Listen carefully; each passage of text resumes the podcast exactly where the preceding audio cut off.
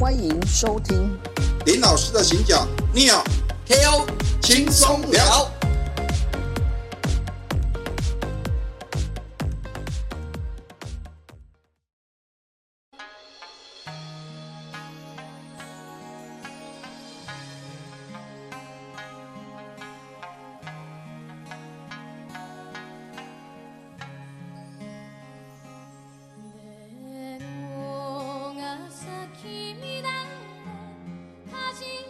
家好，我是 KO。我是 Neo，好，哎，Neo，今天我们要来聊点什么？我们今天聊点什么啊？哎呀，刚刚我们片头音乐那边叮叮咚咚的倒背，哦，倒背啊倒，背，我们就知道啊，这是跟岛屿有关系的一是个。那其实我们今天就是来讲关于琉球，也就是现在我们说的这个冲绳冲绳的，相关的一些故事了，好不好？嗯嗯，好，哦，从二零一九年底是我最后一次就是去冲绳啊，然后到现在已经哦二零二二年了，哇，快要三年的时间了。这个疫情哦，也真的是比我想象中的还要来得久很。你之前去冲绳游玩的频率大概是怎样？从二零零七年开始哦，就几乎每年都会去冲绳。刚刚开始当然就是一年大概去个一次嘛，那后来频率越来越高，大概就因为就是就会安排，如果我有去，或者是带个朋友一起去，所以一年都可能到最后都去个两次到三次，就这个频率还蛮高的。哦，两次到三次算算蛮高的，毕竟到琉球冲绳还是出国嘛，虽然是离台湾那么近，对，飞机一下子就飞到，可是可是还是有出国的感觉嘛。就是要有出国的感觉。琉球刚刚好，又是哎又有出国的 feel，但又很近。你从嗯桃园飞也不过六七十分钟，那从高雄飞的话就七八十分钟。嗯其实一眨眼你上去，根本屁股还没有坐得很热，啊，你就要准备要下来了。哦，那从台北开车，对啊哦你到琉琉球的话，我们连台中都还没到嘞。就是啊，那你坐高铁，你看你从台 台北坐坐车坐到高雄，坐高铁也要花个九十分钟吧。啊，所以坐飞机当然掐头去了，那些等待时间我们就不算了，就是光交通的时间，可能还都比坐高铁的时间还要短。嗯，所以其实我觉得琉球真的是一个蛮适合当做又有出国的感觉，那其实它又不远，就好像你去垦丁，但是你到了垦丁又讲的都是不同的语言，看到不同的风景、嗯嗯嗯啊，那种感觉哎。就是完全不一样啊！嗯虽然去垦丁也是很还是好玩，是放松啦，啊对对，但是毕竟可以顶多啊，就说国语变成讲台语这样子 啊，还是听得懂或者是讲一些客家话啊，还是听得懂。但是你到了冲绳，讲的都是日语，嗯啊甚至琉球的方言，你就听不懂。那听不懂那种感觉，你就哎就有那种身处在异乡异种乡的哈，对不对？就是对对对，因为你不融入当地嘛，因为听不懂他们讲什么，啊，你就觉得相对你就变成是一个旁观者的身份在观察他们，也或者是他们来观察你，嗯不管啦、反正就是就不会那种好像外来的观光客的那种嗯。feel 就会比较强烈，嗯。对不对？对，那其实重点其实是买东西啦，在那边还可以买一些我们喜欢买的一些日本的药妆、嗯美妆那些，这些附加价值是在肯定是啊拿不到的。的的确的确是哈，哎。有那个出出国的 feel，然后好像又到异乡，然后那个旅途的呃时间又那么的短，那其实冲绳是我们一个呃旅游的非常一个好的选择。对啊，对，那那你有你自己也有一个部落格嘛？是专门在写这个关于冲绳旅游这个文章嘛。对对对对对对对。啊，就是这这个起心动念，也就是因为我太喜欢冲绳了。虽然没有得到冲绳大使、这观光大使的这种，哦 但是我确确实实也是都跟周遭的亲朋好友都常常讲到冲绳的一个好的，就是一些值得去玩的地方嘛。那当然问了讲了之后，他们就哎、问了很多啊哪里好吃啊哪里好玩，嗯啊我不断的这样哎重复去讲，其实有时候有点累。后来起心动念就是想说，哎，自己记忆力也不好，因为屁股吃过的东西，其实有时候还是会忘记啊。玩过的地方，哎，可能要讲出一些比较精辟的，可能也也讲不出个所以然来啊。那我就把它写下来，那就说啊，你有兴趣可以来看一下啊，帮助自己记忆啦。因为毕竟时间久了，嗯玩过的地方也不可能每年再重复去玩一个两次、三次同样的地方一直玩嘛，都会去不同的地方。但是玩过以后，我觉得好玩，可能时间久了也会忘记了那些比较 detail 的部分。所以写下来帮助自己记忆啊，也提供一些资讯给有兴趣的朋友们来来去当做一个参考啊，这样子。嗯，林老师的行脚，我们也会放在底下的资讯栏。那有兴趣的话，也请各位听众朋友可以上去点阅看看。对对对对对，流量。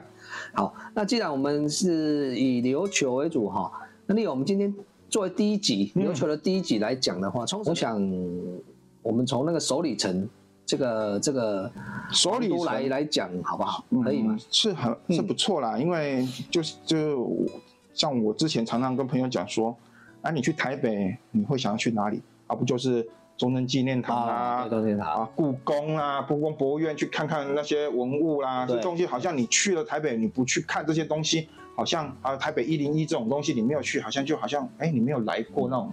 地标性的地标性代表性的建筑物，或者是观光景点嘛？对对，或者是历史的那个，对不对？那个啊，去北京，你没有去去紫禁城？紫禁城，哎，那感觉说，哎，你都已经到了北京，怎么没有去看一看？嗯啊，那你到了冲绳琉球这个地方，那就是它的以前的王城首都首里城。嗯啊，你如果不去看一下，好像也就是没有来过。所以我想说，我们今天是不是就先针对首里城这个部分，我们稍微来聊一聊？这个地方其实，在二次大战的时候，就是被美军其实就整为夷为平地了，嗯嗯，几乎啦。那为什么夷为平地？因为它在这个地方，因为它算是一个要冲，嗯嗯，啊，算占占了一个重要的战略位置，所以日军当时就在这个首里城的下方就挖了很多地道啊，作为一个它的要塞，司令部的要塞。那在在当时二战的时候，其实美军就是针对这个地方当做一个轰炸的重点，所以它其实，在二战的时候，其实就几乎整个断垣残壁啊，就是被轰炸的，就是情况真的毁的蛮蛮严重的。嗯嗯，所以是仿古迹，那是蛮可惜的哈，因为如果我们现在讲韩国所有的景福宫啊，对，哎。我们如果疫情过后去，还看得到景福宫。那现在就是问题是，这个首里城啊，前阵子不是火烧了吗？哎，那前两年疫情过后，我们有有机会再去琉球啊？目前是看不到，目前看不到了。哎，对对对啊。在二零一九年的十月三十一号那一天半夜的时候，发生了一个火灾，就是大家就觉得很意外。这次烧掉的哈，嗯，我看的资料啦，他是说正殿，嗯哼，还有北殿跟南殿都毁掉了。对，那几乎应该百分之八十的，对，就是他那些付费区都，主要付费区都烧掉了啦，都烧掉了。哎，对对。不过在这烧掉之前，好像首里城的命运也不是很好。对他一，哎，过往好像有四次烧了之后又重建，琉球王国的时期哦有三次。那在第二次世界大战的时候，哈，那就被美军毁掉，还毁掉一次，所以也是啊，命运很乖捷啊。是好，然后目前他有在做重建的一个进度啦。嗯哼，他从二零一九年那个十月底烧了之后哦，他们二零二零年日本政府有开始在做一个重建。嗯哼，哦，他们定为二零二零年是重建的元年，是。那在二零二二年，也是今年啊，需要动工。那预计在二零二六年完工啦。那如果我们下次有机会的话，在二零二六年的时候哈，希望还是看到那个首里城，我是蛮复工完的原 呃那个原貌啊。我是怀疑说，它真的二零二六年就会好吗？因为这个当然是一个拜官野史啊。嗯就当初在重建的时候呢。它一些你你也知道说我们这种类似比较仿唐式或者是中式的那种建筑哈，其实就是都是木造的比较多嘛，对，都是木造的。木造。那其实它这种比较比较大型的建筑物，它的那个柱子都相对比较粗。那你看，现在我们现在当今社会其实要找到这么粗的原木，哦，对，是是相对困难的。对对，当初他在整个就是就是重建的，就是近年来他第一次重建的时候，就二战之后重建。他其实有听说是跟台湾买了块木，块木哦，啊，那些块木，但是现在台湾其实已经块木是已经严格禁止出口，严严禁严禁开采了。对，所以目前这种在我们平常讲的 hinoki 这种东西，其实已经是是奇货可居，连我们自己本地的想要找这种子的材木材都其实是很困难。嗯，那更何况要这么的巨大的原木，然后要做。去去重建这个东西，其实我觉得相对有难度。那你要知道，说当初日本人来台湾，他最想要的就是我们阿里山的块木。块木，对对对不对？其实日本它基基本上他们这种块木的出产，其实基本上是很少。那更不用说冲绳这个地方是根本没有。嗯。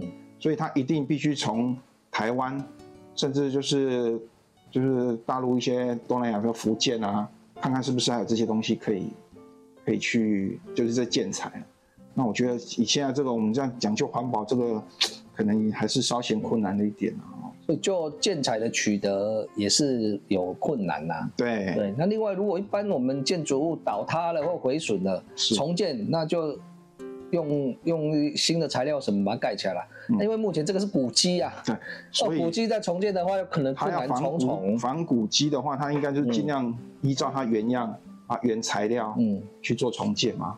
期待二零二六年真的完工之后，然后那时候疫情也都顺利的过了哈，大家就可以出国好好的去玩。对，但基本上还好啦，它其实就是所谓的我们刚就开玩笑讲付费区，就是他必须买门票进去那一个区域，就是回损的比较严重。嗯嗯嗯。那其他外面的这些其实都还算是还还好，所以你今天如果有机会还能够去到那个地方的话，就算它还没有完全就是。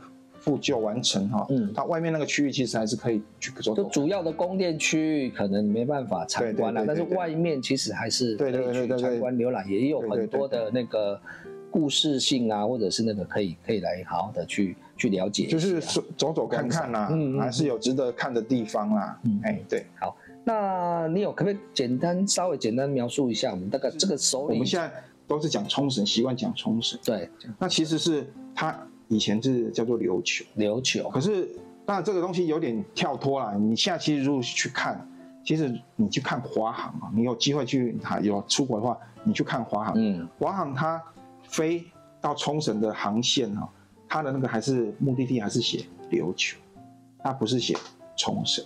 哦，这个你们可能它的汉字还是写琉球。对，它的目的地就是飞往琉球。英文会写 Okinawa。对，不，英文还是写 Okinawa，但是 Okinawa 其实是。日文的冲绳，冲绳的意思。发音。哦，对，它如果是琉球是六 Q 嘛，啊六 Q 对，对对对对，但是但是因为我们跟琉球这个关系哦，其实是有点，就是中国跟日本跟琉球这三方的关系其实有点复杂，嗯，啊，以前早期早期，因为琉球是一个很小的地方，嗯，那中国其实是一个很大很大又文明又相对先进的一个地方，所以其实它。很多它周遭的地方，它都会向所谓当时的天朝去做朝贡。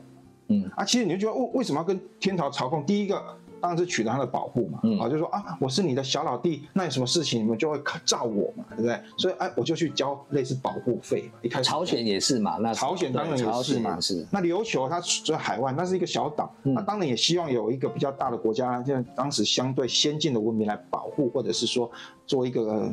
关系的靠拢嘛，嗯嗯啊，所以他就是去要要各各地，我们都有向中国朝贡的习惯。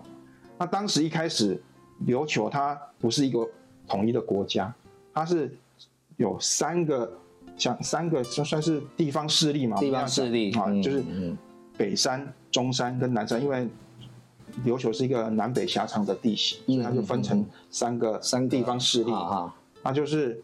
其实是由中山国开始，嗯，去做所所谓的这个海外贸易。啊，也就是因为他对中国从事这个，我当当时讲叫进贡嘛，啊，其实对琉球来讲，他的观念面可能比较像是在做贸易，嗯，这个我们等下再讲，就是说他就是先开始做这个所谓的进贡啊贸易这件事情哈，获得了很多财富，哎，有钱就能建立自己的军队，买自己的武器，嗯嗯嗯。所以当时的中山国就势力相相对庞大，之后他就统一了，把南山跟北山都灭了以后，就统一了琉球王国。那自此以后，他就是跟中国就建立了很一个很稳固的一个所谓的呃从属关系嘛，就变成藩属国。所以当时琉球国王他要登基的时候，他其实不是说我是国王，他就马上他就是国王啊，嗯，他要先写诏书啊，不是诏书啊，就是他需要需要先写一个。一个所谓的什么，他们的那个皇帝的书信，哎，哦，先送到中国去，给当时是应该是明宋嘛，应该那时候已经是明明朝明朝的时候，就送信去给天朝的皇帝说啊，我们这边啊要谁谁谁要封为国王了啊，可以吗？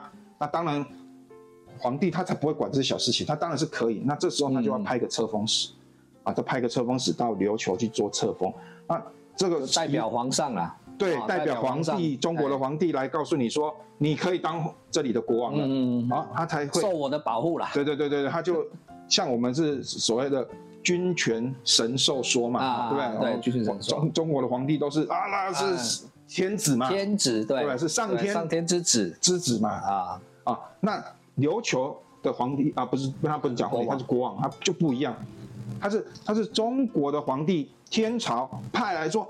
你可以当皇帝、当国王了哦，他就哎都取得这样的资格啊，所以这个册封史是很重要的，因为必须要册封之后呢，他才会相对取得一个法定的国王的地位，是不是有点也像诸侯的感觉？说诸侯他可能关系没有那么密切，因为毕竟他还是一个独立的国家，有点像说藩属国。藩属国，对对对，你汉基高高兴，藩属国嘛。那但但是其实他这个目的其实都是有政治目的的啦，并不是说因为。当时的天朝这么就是他地大物博，他根本就不会去管你这些小，所以你相对自主权是很高的。但是为什么要朝贡？我刚刚讲的，除除了说，哎，可以取得保护、交保护费的概念之外呢，第二个其实是因为当时的呃明朝其实是国力相对强大，嗯，他有钱，有钱。那你今天弄一个什么小东西弄给他啊？比如说什么现在这。冲绳比较多三五咖啡，我就带我这边很多这个三五咖啡，反正我这个东西又不贵，啊我会做，然后拿去给你。那因为那当时的明朝没有三五咖啡嘛，我哎你给我还蛮新鲜的，对对对。那我就这种丝绸绫罗锦缎，我就送你，因为那种东西很多嘛，那个对，反正就不值什么几毛钱嘛。但是因为哎，从琉球就没有这些丝绸这些东西啊，或者是瓷器啊啊这些东西就相对贵，但对当时的。的的明朝来说，这些东西就，对吧？我我我我我到处都有嘛，有我很多这种东西嘛，我随便给嘛。那你那种三五咖啡，我三五咖啡是举例啊，大家不要以为是三五，我没有嘛，我没有咖啡这种东西嘛，我就觉得哎，这很新鲜，哦，我就觉得对啊，但是对对琉球人来说，就三五咖啡，我就打刚弄等下在对不对在烘焙啊，啊，这种都没什么了不起嘛。但因为中国没有，他就觉得是新鲜的东西。那他就把他有的东西送你嘛，对他说就有他的东西不值钱，但他没有看过东西，他就觉得很新鲜，就对，然后就做一个交换嘛。他用这样的交换以后，哎，我就拿到我认为价值更高的一些丝绸啦，或者是瓷器啦，或者是其他就是其他的东西，然后再拿去其他地方卖。啊，那你看就他就哎到处卖嘛，那商人如国界，到处卖卖卖卖卖，卖到当时的日本的。萨摩藩嘛，嗯，萨摩藩在九州嘛，九州南部。其实萨摩藩其实因为它地处偏僻嘛，它在在九州的南端嘛，嗯嗯嗯嗯，啊，就是鹿儿岛那一带嘛，对。那那那相对就比较贫困嘛，所以他们其实虽然说说是在日本是一个大名，其实它的它不是，它是它是几万担，我也不知道几万担啊，反正它就是说是大名，可是接近那个进击的地方有大大名啊，对对对对，他他大名也没什么了不起嘛，所以他又是地处偏僻，其实就。比较没有钱，他们要自筹财源的话，哎，发现琉球是一个富富富庶的地方，他们当然就是穷兵黩武的，我就跑去去恐吓你，就说那那那时候就是因为琉球他军力也是比较弱，比较弱，所以就只好接受萨摩藩的要挟，就是说，哎，萨摩藩他很聪明哦，他知道说琉球国的对对跟明朝的关系比较好。那当时的日本跟中国的关系其实相对的不好，那我就透过一个跟你好的，我就要挟你的小老弟，掐着他在背后用刀子捅他，说你去跟他要东西，然后小老弟去跟中国要就要得到东西嘛，啊要来我再帮你从东西就把它抢过来嘛。哦，啊，他等于是，哎，我可以这样讲嘛，那像是一个白手套，类似这样子嘛，所以他当时就不不戳破，他就一直要挟着就那个那个琉球琉球国的朝廷。哦，就说说哦，你就是一直要求我要打你，我要打你，我要打，他会害怕嘛？那他当然会去跟中国求助嘛。但是你也知道说，毕竟它是一个小地方，当然他要派兵来也不是不行，在他国力强盛的时候。但是毕竟是一个还要跨海，可能也觉得说啊，小地方，小地方了啦。但是萨摩藩他也够聪明，他说他只是用要挟你，我要啊，我就是恐吓你，也没有真正有多大的真正的多大性。但是我不断的骚扰你，他。对琉球来说，他就是一个困扰。嗯，那他当然就是讲说息事宁人嘛。然后我这东西我换过来的东西就给你一些，给你一些，也等于说有一段时间他就是两边都朝贡。啊，对对，中国他也朝贡，那对萨摩藩他也朝贡，但是萨摩藩就比较相对恶劣，他是他是只拿不给，但是他对中国呢是又拿又给又拿嘛。所以其实他在在当时就是琉球的整个的王的那个贵族王。王王公贵族里面，他还是比较倾向于跟中国在那个关系比较密切，嗯，所以当时的琉球人，他的姓氏啊，那些其实都跟跟中国的姓氏是很像的，就像包含朝鲜那时候，不是都是对吧？李什么什么什么，金什么什么什么嘛，对不对？他的他不像是日本，他是四个字嘛。那当时的琉球人，他们的名字也是什么？就是就是孙善善什么啊？就就像他们的国王也叫。有两个字嘛，上什么？他们就姓上，姓上，对，高尚的上。对对对对对对对。后来才才慢慢就是皇民化之后，这个这个是后话。嗯，对。反正就是说，他们一开始就是这样的关系。好，所以刚刚讲了那么多，那我们回到这个部分，就是刚刚讲提到说，哎，Ko 你有提到说，他的正殿、北殿、南殿都烧掉了。对对。那当时如果说没有在烧，还没烧到之前，你如果有进去看，你如果仔细去看，你就会发现说，因为正殿就是。国王住的地方，对啊，对。那北殿它就是专门拿来接待中国的来的呃那个册封使啊，或者他们派来的使者。嗯，那南殿呢，就专门供给萨摩藩来的的那个那些，就是那他们怎么怎么讲，那种人叫什么武士啊？还是武士，对他们就过来的。的藩士，对对对对，来这边就是他们有点类似叫做剑后，哎，那个叫什么？后监？后监后监人嘛，后监人，他后监人其实就是在监督你的，类似那种角色，他就常住在南殿。所以北殿跟南殿其实虽然都是各分，就是在正殿的两边，可它的建筑风格就有很明显的差异。北殿的话，它就外面就是就是七张大红色，看起来就比较有中国风。